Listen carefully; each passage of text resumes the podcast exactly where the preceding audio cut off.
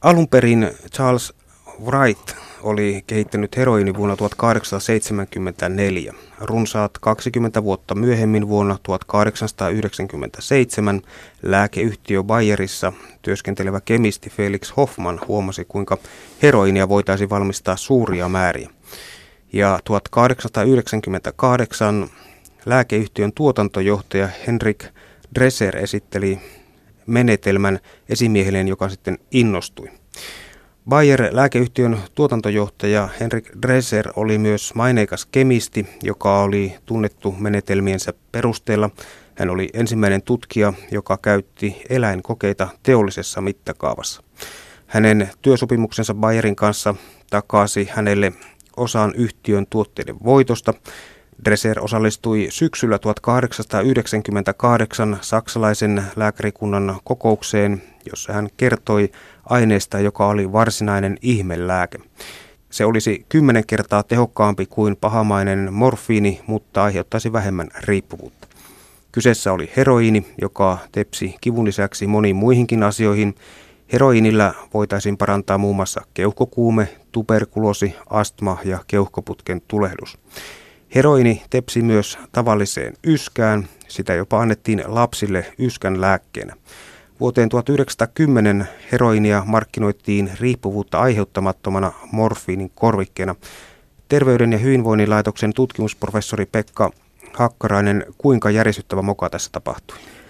No, jos ajattelee sitä kaikkea kurjuutta ja, ja, ja äh, vaikeuksia, kuolemia, mitä heroini on tuottanut väärinkäytössä, niin onhan se aivan hirvittävä moka ja, ja todella epäonnekas keksintö. Siitä ei voi niin kuin kiistää.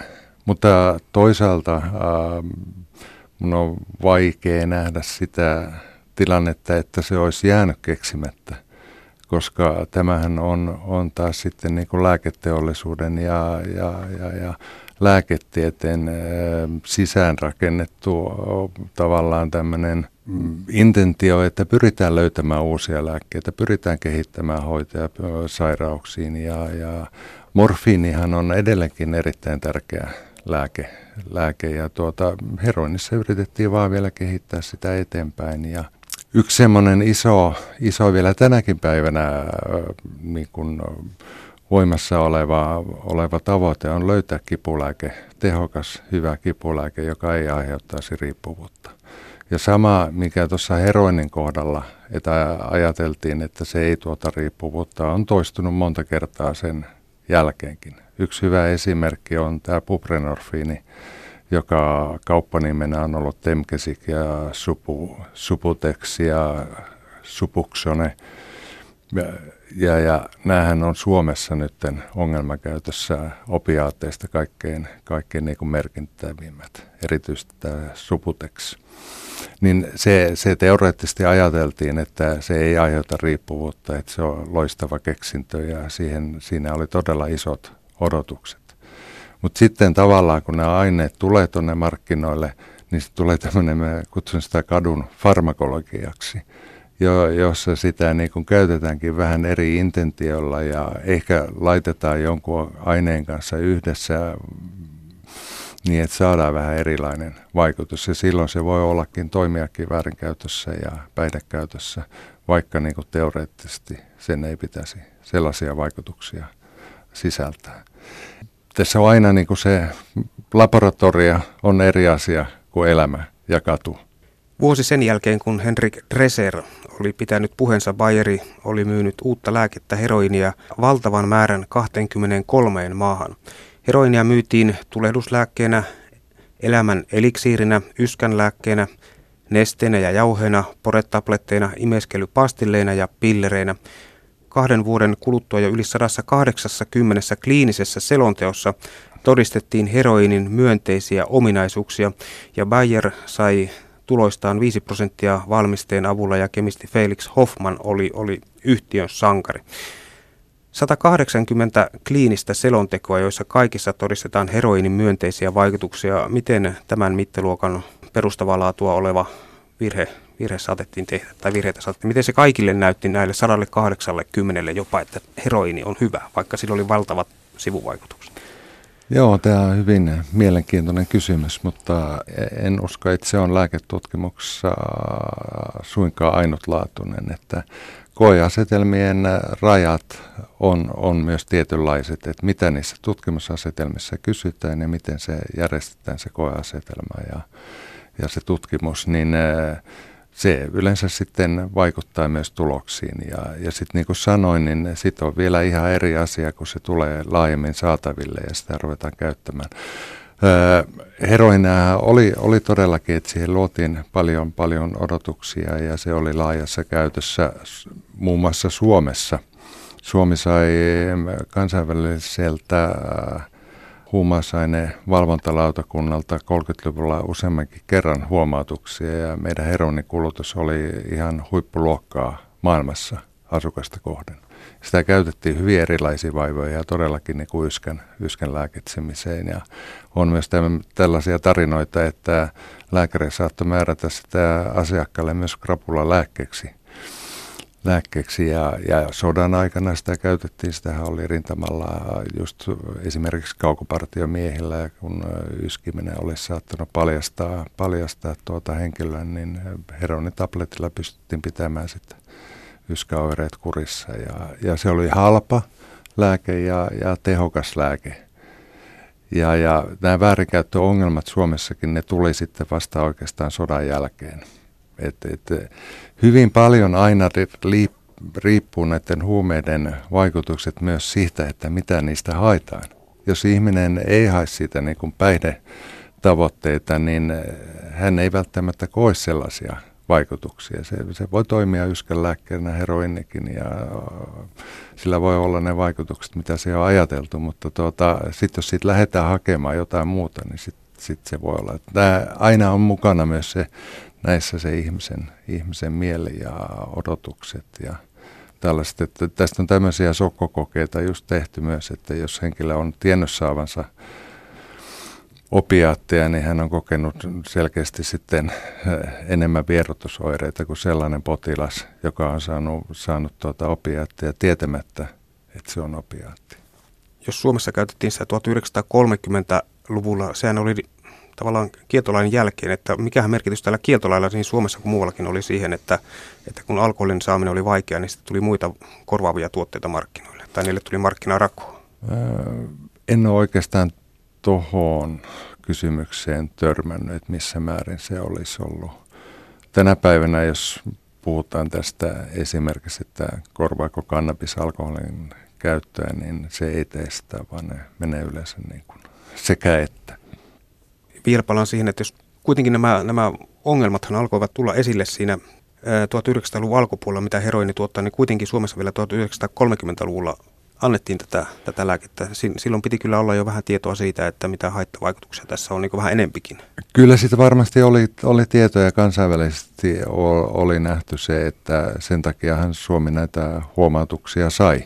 Mutta sitten on myös selitetty sillä, että Suomi, Suomi oli siihen aikaan aika köyhä maa ja heroni oli hyvin edullinen lääke ja ei ollut paljon semmoisia vaihtoehtoja, tehokkaita edullisia lääkkeitä ja senkin takia se oli sitten käytännössä. Ja ei meillä semmoista väärinkäyttöongelmaa sen, sen ympäriltä ennen sotea juuri ollut, että jonkin verran ylemmissä yhteiskuntapiireissä – mutta tuota sitten sodan jälkeen oikeastaan muodostui sitten semmoinen, äh, kun se levisi tällaisen rikollisen alakulttuurin piiriin, niin siitä alettiin nähdä tällaisena sosiaalisena ongelmana ja se liittyy sitten muihin, muihin sosiaalisiin kysymyksiin myös, niin silloin sitä alettiin nostaa enemmän esiin ongelmana. Ja toki sitten alkoi tulla, tulla myös muita lääkkeitä korvaamaan heroinia siinä lääkevalikoimissa. Että se oli 48, muist, jos oikein muistan, kun se poistettiin apteekkiluetteloista sitten. No 1900-luvun alkuvuosina yhä useampi lääkäri alkoi kuitenkin väittää, että tämä ihastuttava keksintö olikin ollut virhe, siis lähinnä, lähinnä Yhdysvalloilla ja muualla, ja se oli kuitenkin jo 1900-luvun ihan alkuvuosikymmeninä, ja vastaavia uutisia siis altoi kiihtyvällä tahdalla tulla eri puolilta, ja, ja heroinista tuli sitten kuitenkin pian Rasite ja Bayer muun muassa luopui heroinin tuotannosta jo silloin, silloin 1900-luvun alkuvuosikymmeninä, mutta tämä itse Dresser ei tunnistanut heroinin haittavaikutuksia eikä myöskään niitä myöntänyt ja itsepintaisesti hän väitti, että voisi lopettaa valmisteen käyttämisen milloin, milloin haluaisi ja käytti sitä itse päivittäin vuonna 1924 tapahtuneeseen kuolemaansa saakka. Mitä tällaisen päivittäisen käytön seurauksena elimistössä tapahtuu? Hirveän paljon siihen, mitä seurauksia sitä käytöstä on, niin vaikuttaa se, että millaiset äh, sosiaaliset äh, olosuhteet henkilöllä on. Meillä on myös tietoa semmoisesta heronin käytöstä, jossa, jossa henkilö on ollut, ollut, hänen sosiaalinen asemansa on hyvin stabiili, hänellä on työt ja, ja mielenkiintoiset projektit ja näin. Ja se ei silloin välttämättä, käyttö on hyvin hallittua ja vähäisissä määrin. Se saattaa onnistua, henkilö saattaa onnistua pitämään sen niin kuin tämä keksijäkin niin pitkä aikaa niin, että se pysyy hallinnassa.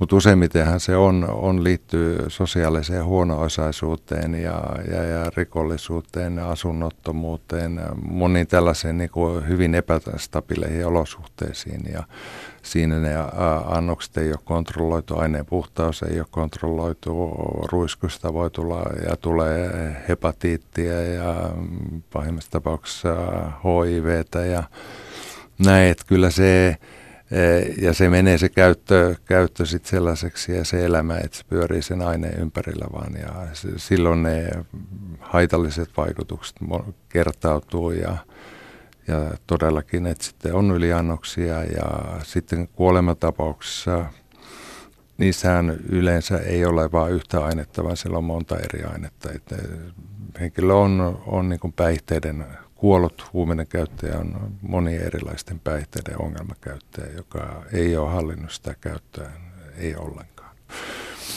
Tämä heroini totta kai on, on, on sen keksiminen, voidaan nähdä isona ja merkittävänä mukana, mutta toisaalta se on niin sisärakennettu tähän lääketieteeseen mm. ja lääkekehitykseen, että me etsitään koko ajan, yritetään löytää parempi eteenpäin. Mm. Että tämä on niin kuin se koneisto. Ja se totta kai tuottaa, tuottaa myös välillä harhaiskuja ja kaikki ei toimi niin kuin on ajateltu. Et e, ehkä niin voisi pitää semmoisena suurimpana mukana tässä huumekysymyksessä se, että miten me on suhtauduttu huumeiden käyttäjään. Että me on niin kuin demonisoitu huumeiden käyttäjät hyvin pitkälle me on, me on niin luotu niistä kuvaa joidenkin ainesvaikutusten ja hyvin yksiulotteisten yksilökuvien perusteella piirretty karikatyyrejä ja Tämä tällainen toimi, me on leimattu ja stigmatisoitu käyttäjiä. Tämä on ajanut käyttäjät myös sitten niin kuin tiukemmin omiin alakulttuureihinsa ja, ja, ja sellaisiin tilanteisiin, jossa muu yhteiskunta suhtautuu kauhistaan, kun tulee esille, että on huumeiden käyttäjä. Sieltähän voi tarttua vaikka mitkä kuolemantaudit ja ties mitä. Että, että olisiko meillä ollut, ollut niin kuin mahdollisuus valita hiu, hiukan toisen ja monipuolisempi ja tukevampi suhtautuminen käyttäjiin. Mä vertaisin tätä nyt tähän pakolaiskysymykseen, jossa niin kun selkeästi sanotaan, että kotottaminen on nyt tämän tilanteen aivan A ja O että miten me saadaan ää, nämä uudet Suomeen tulleet henkilöt ää, istumaan suomalaiseen yhteiskuntaan ja että he löytää paikkansa. Jos me ei siinä onnistuta, niin on, on vaarana, että syntyy just tällaisia alakulttuureita, jossa sitten muuhi kaikenlaisia ää, lieveilmiöitä aina pahimpana terrorismiin saakka. Et vähän samantapainen niin kuin tämä, että miten otetaanko huumeiden käyttäjät mukaan yhteiskuntaan vai ajetaanko heidät niin kuin jonnekin ihan äärilaidolle, niin se on ehkä, ehkä historian valossa se pahin moka. No, että tätä mokaa ei tehtäisi, niin miten yhteiskunnan tulisi ottaa huumeiden käyttö paremmin huomioon, että heitä osattaisiin ohjata toisenlaiselle polulle? Ää, niin, mä sanoin, että tämä moka on tavallaan tehty, että nyt, nyt tuota korjausliikettä liikettä pitäisi just enemmän tämmöisen integraation ja tukipalvelujen ja myönteisemmän asennoitumisen ja, ja hirveän tärkeä asunnot, työpaikat. Tällä tavalla, että se päästään, ihmiset tukee heitä pääsemään kiinni yhteiskuntaan, eikä, eikä ajaa, ajaa marginaaliin sellaisella suhtautumisella, että aha, sä olet huumeinen käyttäjä, sä olet vaarallinen, sä oot, kannat ties mitä tarttuvia tauteja, sinusta ei tule mitään. Että, että kuitenkin äh, hyvin monet ihmiset irrottautuu huumeista ja, ja vaikka kun me on puhuttu heroinnista ja opiaateista, missä se ongelma on, on, on niin kuin raskaimmillaan, niin kyllä sieltä myös irti päästään ja on, on palureittejä. Mutta tukea se vaatii. Yle puhe. 1914 Yhdysvalloissa rajoitettiin heroinin myyntiä ja 1924 heroini kiellettiin Yhdysvalloissa kokonaan. Ja vaikka heroinin valmistus ja käyttö on, on kielletty, niin yhä suurin osa heroinista tuotetaan kuitenkin äh, nykyisin laittomissa laboratorioissa, joita ylläpitävät rikollisjärjestöt ja terroristiryhmät.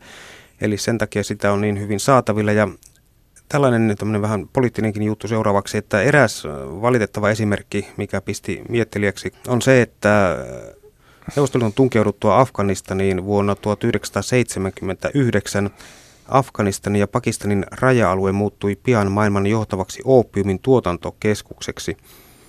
Unikon viljelyn huippuaika oli vuosi 1999, jolloin viljelyala kattoi 906 neliökilometriä. Kun talibanit nousivat valtaan, he kielsivät unikkoviljelyn ja tuotanto supistui vuodessa lähelle nollaa. Ja kun rauhanturvajoukot saapuivat maahan 2001, unikkopelot kasvavat jälleen entisiin mittoihinsa ja ovat kasvaneet siitä lähtien koko ajan. Ja itse muistan kuitenkin aivan päivästäisiä uutisia kuuleeni, eli että nimenomaan talibanit hankkisivat joukkojensa rahoituksen unikkoviljelmillä ja huumekaupalla. Terveyden ja hyvinvoinnin laitoksen tutkimusprofessori Pekka Hakkaren mikähän mahtaa olla totuus tässä asiassa? No kyllä, kyllä se kai näin meni, että talibanit yritti todellakin ää, rajoittaa sitä ja onnistuivatkin suurelta osin. Mutta että sitten se talibani joukkojen ja hallinnon toinen puoli on sitten vähintäänkin yhtä karmaseva, että tavallaan ojasta allikkoon. Mutta että se on totta, että siellä, siellä on sotinut USA, siellä on sotinut Neuvostoliitto ja siellä on hyvin paljon hyvin epämääräisiä juttuja näiden miehitysjoukkojen suhteesta oppiumin tuotantoon ja, ja, ja paljon lahjontaa ja, ja, ja monenlaista hyvin, hyvin niin kuin epäkorrektia ja piilotettua toimintaa, että yleensäkään niin se, se tuotanto on siellä pystynyt hyvin, hyvin varttumaan. Aikaisemmin just nämä kyläpäälliköt ja heimapäälliköt, nehän ehkä suojeli enemmänkin sitten ennen Talibania niin tuota, näitä omia, omia resursseja ja saivat niitä resursseja oppiumin tuotannosta. Mutta mä oon joitakin tutkimuksia lukenut, joissa on todella ihan tämmöisiä elokuvallisia, hurjia tarinoita siitä, miten viranomaiset, länsimäiset viranomaiset on katsoneet sivusta, kun kauppa on käynyt tai jopa edistäneet sitä ja ottaneet hyötyä itselleen erittäin hankala ja tietysti poliittisestikin erittäin hankala maasto ja kansa siellä, että kyllä sinne se humerako on hyvinkin näköjään sopinut elämään siellä kaiken kaauksen keskellä. Sanotaan, että heroini yhdistää yhdysvaltalaisia 2010-luvulla kuin omena piirakka. 2000-luvun puolivälissä alkanut heroiniepidemia pahenee Yhdysvalloissa edelleen ja Kriisistä syytetään lääkäreitä, sillä kyseessä väitetään olevan reseptilääkkeiden väärinkäyttö ja ennen kaikkea väärin määrääminen. Miltä tämä kuulostaa? No tämä on, on tuota, hyvin, hyvin akuutti ilmiö ja, ja, ja hämmästyttänyt hyvin laajalti. Näytti, näytti siltä jo, että heronin käyttö olisi mennyt, menossa alaspäin – ja, ja uusia käyttäjiä ei olisi kovin paljon tulossa ja sen maine on niin huono ja, ja, että ihmiset ei siihen haluaisi, haluaisi niin kuin sotkeutua. Mutta että nyt todellakin eh, se on kääntynyt se tilanne ja yhtenä keskeisenä syynä Yhdysvalloissa on, on nähty, että kun meille aikaisemmin tuli markkinoille tällaisia uusia lä- lääkeopioideja, tramadoli, fentanyyli, tämän tapaisia aineita, niin niiden käyttö levisi aika holtittomasti lääkäreiden hyvin vapaan reseptikirjoituskäytännön myötä. Ja, ja todella hyvinkin pieniin, pieniin vaivoihin esimerkiksi hammaslääkäri saattoi määrätä huomattavia määriä näitä uusia opiaatteja. Ja sitten kun tämä huomattiin, että niiden myötä alkoi kuolemanluvut nousta, kun ne oli ollut pitkä aikaa laskussa opiaateista johtuen, johtuvat kuolemat, niin tuota, sitten lääkekäytäntöä on kiristetty ja myös hintoja ilmeisesti nostettu. Ja samaan aikaan sitten on tullut heroinia markkinoille hyvin ja, ja ihmiset ovat siirtyneet, tai osa näistä, jotka on sitten olleet aktiivisia lääkeopioiden käyttäjiä, on siirtynyt heroiniin. Ja tämähän on niin kuin, myös muuttanut sitä käyttäjäkunnan kokoonpanoa, että siellä on paljon enemmän, aikaisempaa enemmän valkoisia, siellä on enemmän, aikaisempaa enemmän naisia ja Mä oon kuullut joitakin esityksiä, jossa esimerkiksi semmoinen taantuva pieni teollisuuspaikkakunta, jossa, jossa on paljon työttömyyttä ja sellaista epätoivoa. Niin sit eri, erityisesti tämmöiset alueet on ollut, ollut hyvin haavoittuvia sille, että se heroinen käyttö on lisääntynyt. Ja sitä myötä nyt sitten heroinen kuolemat on ampasseet siellä kyllä hurjaan kasvuun. Että se on niinku tavallaan kansallisesti todella iso, iso kysymys ja tavallaan siinä, siinä ehkä oli jo jonkinlaista heroinin, ehkä voisi sanoa nyt tänä päivänä aliarviointia, mutta sieltä se vaan ponkasi takaisin. Niin opioidipohjaisten kipulääkkeiden määrääminen on lisääntynyt Yhdysvalloissa yli 300 prosentilla vuodesta 1990 alkaen, vaikka lääkäreille kerrotut kivut eivät ole lisääntyneet. Mm.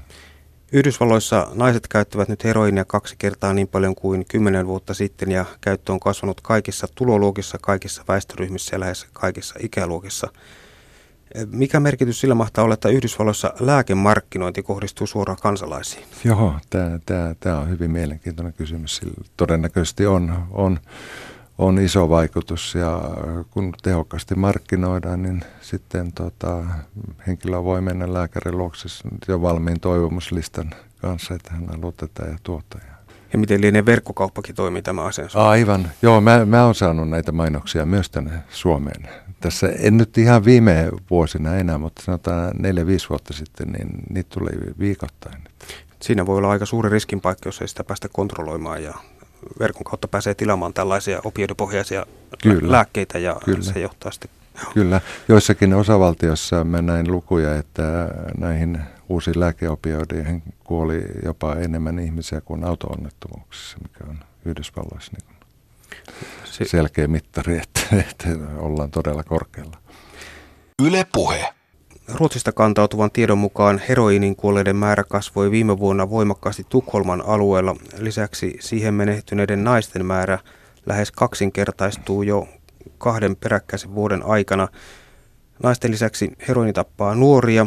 Siihen menehtyneiden alle 30-vuotiaiden määrä on kaksinkertaistunut vuoden 2012 jälkeen. Mitä ajatuksia herää?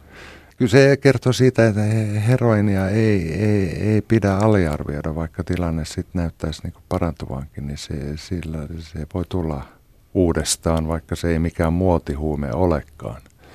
Mutta tota, mä ky- viime syksynä tapasin ruotsalaisia kollegoita ja kysyin heiltä, että mitä tässä on, niin ei hekään osanneet sanoa silloin. Että en, en osaa sanoa tarkemmin, että mikä dynamiikka siellä, siellä Ruotsissa on tässä takana, mutta että yllättäviä tietoja. No sitten tähän Suomen tilanteeseen. THL eli teidän kyselytutkimuksen mukaan lähes 800 000 suomalaista on kokeillut huumeita joskus. Viimeisen vuoden aikana huumeita käyttäneitä oli 250 000. Vuoteen 2010 verrattuna huumeita kokeilleiden osuus kasvoi 3 prosenttiyksikköä. Merkittävintä kasvu on kannabiksen ja ekstaasin kohdalla näiden lukujen valossa. Kuinka huolestuttavaa on tämä Suomen huumetilanne ja onko mitään tilastoja heroinin käytöstä? Heroinin käyttö näkyy tuossa ähm, väestökyselyssä tietysti vähän puutteellisesti, koska siinä jo otosvaiheessa jää ulkopuolelle ihmiset, joilla ei ole vakituista asuntoa tai jotka ovat laitoksissa. Ja se, se niin kuin vähentää tätä ongelmakäyttäjien osuutta siinä vastauspopulaatiossa. Mutta mitään merkkejä heroinin käytön lisääntymisestä ei ole. Se on pysytellyt hyvin pienen matalalla tasolla pitkän aikaa. Ja Suomessa oikeastaan on hyvin mielenkiintoinen tämä, että meillä ongelmakäytössä on tämä buprenorfiini eli Subutex on, on, on selvästi heroinia suositumpi. Tämä ero esimerkiksi muista Pohjoismaista, jossa heroini on selvä ykkönen opioidimarkkinoilla. Ja, ja sitten nämä uudet lääkeopioidit, ne näkyy kyllä Suomen tilanteessa myös, että ne jo ohittaa tämän buprenorfiinin yleisyyden. Ja kyllä tämä on semmoinen, minkä kanssa pitää olla, olla niin kuin hereillä ja varuillaan, että miten tämä tilanne kehittyy. Että meillä on, on tehty sitten tämmöistä niin ongelmakäyttäjien määräarviointirekisteritietojen pohjalta ja siinä on, on niin kuin viitteitä, että se opiaattien käyttö yhteensä kokonaisuutena voi, voi olla kasvamassa myös meille. Vaikka meillä näkyvin onkin, onkin tämä kannabis ja sehän on ylivoimaisesti käytetyin aine, että noista joskus elämässään huumeita kokeilleista, niin se on melkeinpä se on 97-98 prosenttia, niin se on kannabis. Kannabiksen kotikasvattaminen on Suomessa niin kuin kansainvälisesti verrattuna suosittua ja arvioiden mukaan 40-60 000 suomalaista on joskus kasvattanut kannabista. Terveyden ja hyvinvoinnin laitoksen tutkimusprofessori Pekka Hakkarainen – Kuinka paljon yhteiskunnalla on oikeutta puuttua sellaiseen kasvattamiseen, joka tapahtuu omassa kodissa ja vain itselle? Tämä on tota, mielenkiintoinen ja komplisoitu kysymys. Kyllähän me katsotaan, että kannabis on meidän lainsäädännössä kielletty ja sen valmistaminen on kielletty, että se, sillä perusteella siihen puututaan.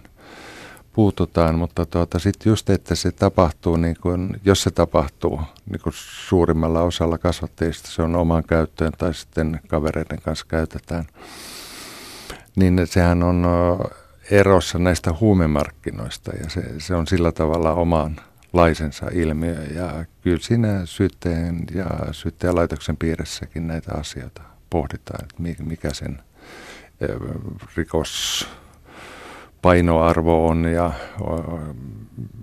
ei se ehkä ole ihan, eikä ole samantapainen ilmiö kuin millä huumeita tuotetaan pelkästään niin kuin myyntiä varten. Tähän loppuu vielä sellainen ohje tavalliselle kansalaiselle, joka kuitenkin joskus sairastuu ja lääkkeitä saa, niin miten, miten voi niin itse yrittää pitää huolen siitä, että ei, ei vahingoissa tulisi saaneeksi sellaisia opioidipohjaisia lääkkeitä, jotka voi johtaa kenties sitten jossain vaiheessa riippuvuuteen. Mitä tavallisella ihmisellä on tässä tehtävissä? No kyllä, tämä varmaan kannattaa lääkärin kanssa keskustella ja kysyä, mitä ne lääkkeet ovat, mitä määrätään ja, ja voiko niistä tulla sellaisia ongelmia. Nämä tehokkaat kipulääkkeet sisältää näitä opioidia. Se on, se on niin kuin tehokas lääke, mutta että lääkärin kanssa yhdessä arvioida se. Ei niitä tarvitse pelätä, eikä jos elämä on muuten niin kuin hallinnassa, niin sitten vaan täytyy katsoa se sairaus ja kiputilaa ja ja arvioida yhdessä lääkärin kanssa, mikä se on. Eihän niitä tämmöisessä tapauksessa määrätä yleensä pitkäksi aikaa ja juuri sen takia, että ei, ei pyritään minimoimaan se riippuvuuden syntymisen vaaraa. Mutta aina silloin, kun voimakkaita kipulääkkeitä saa, niin pitää tavallaan tiedostaa, että tällainen riski on olemassa. On hyvä tiedostaa ja on hyvä kysyä lääkäriltä. Ja tietysti meillä on erinomaiset nettipalvelut, että sieltä voi vielä itse tutkiskella niitä lääkkeitä ja saa varmaan löytää monenlaista, monenlaista tietoa niistä lääkkeistä, mitä, mitä itse kullekin on määrätty.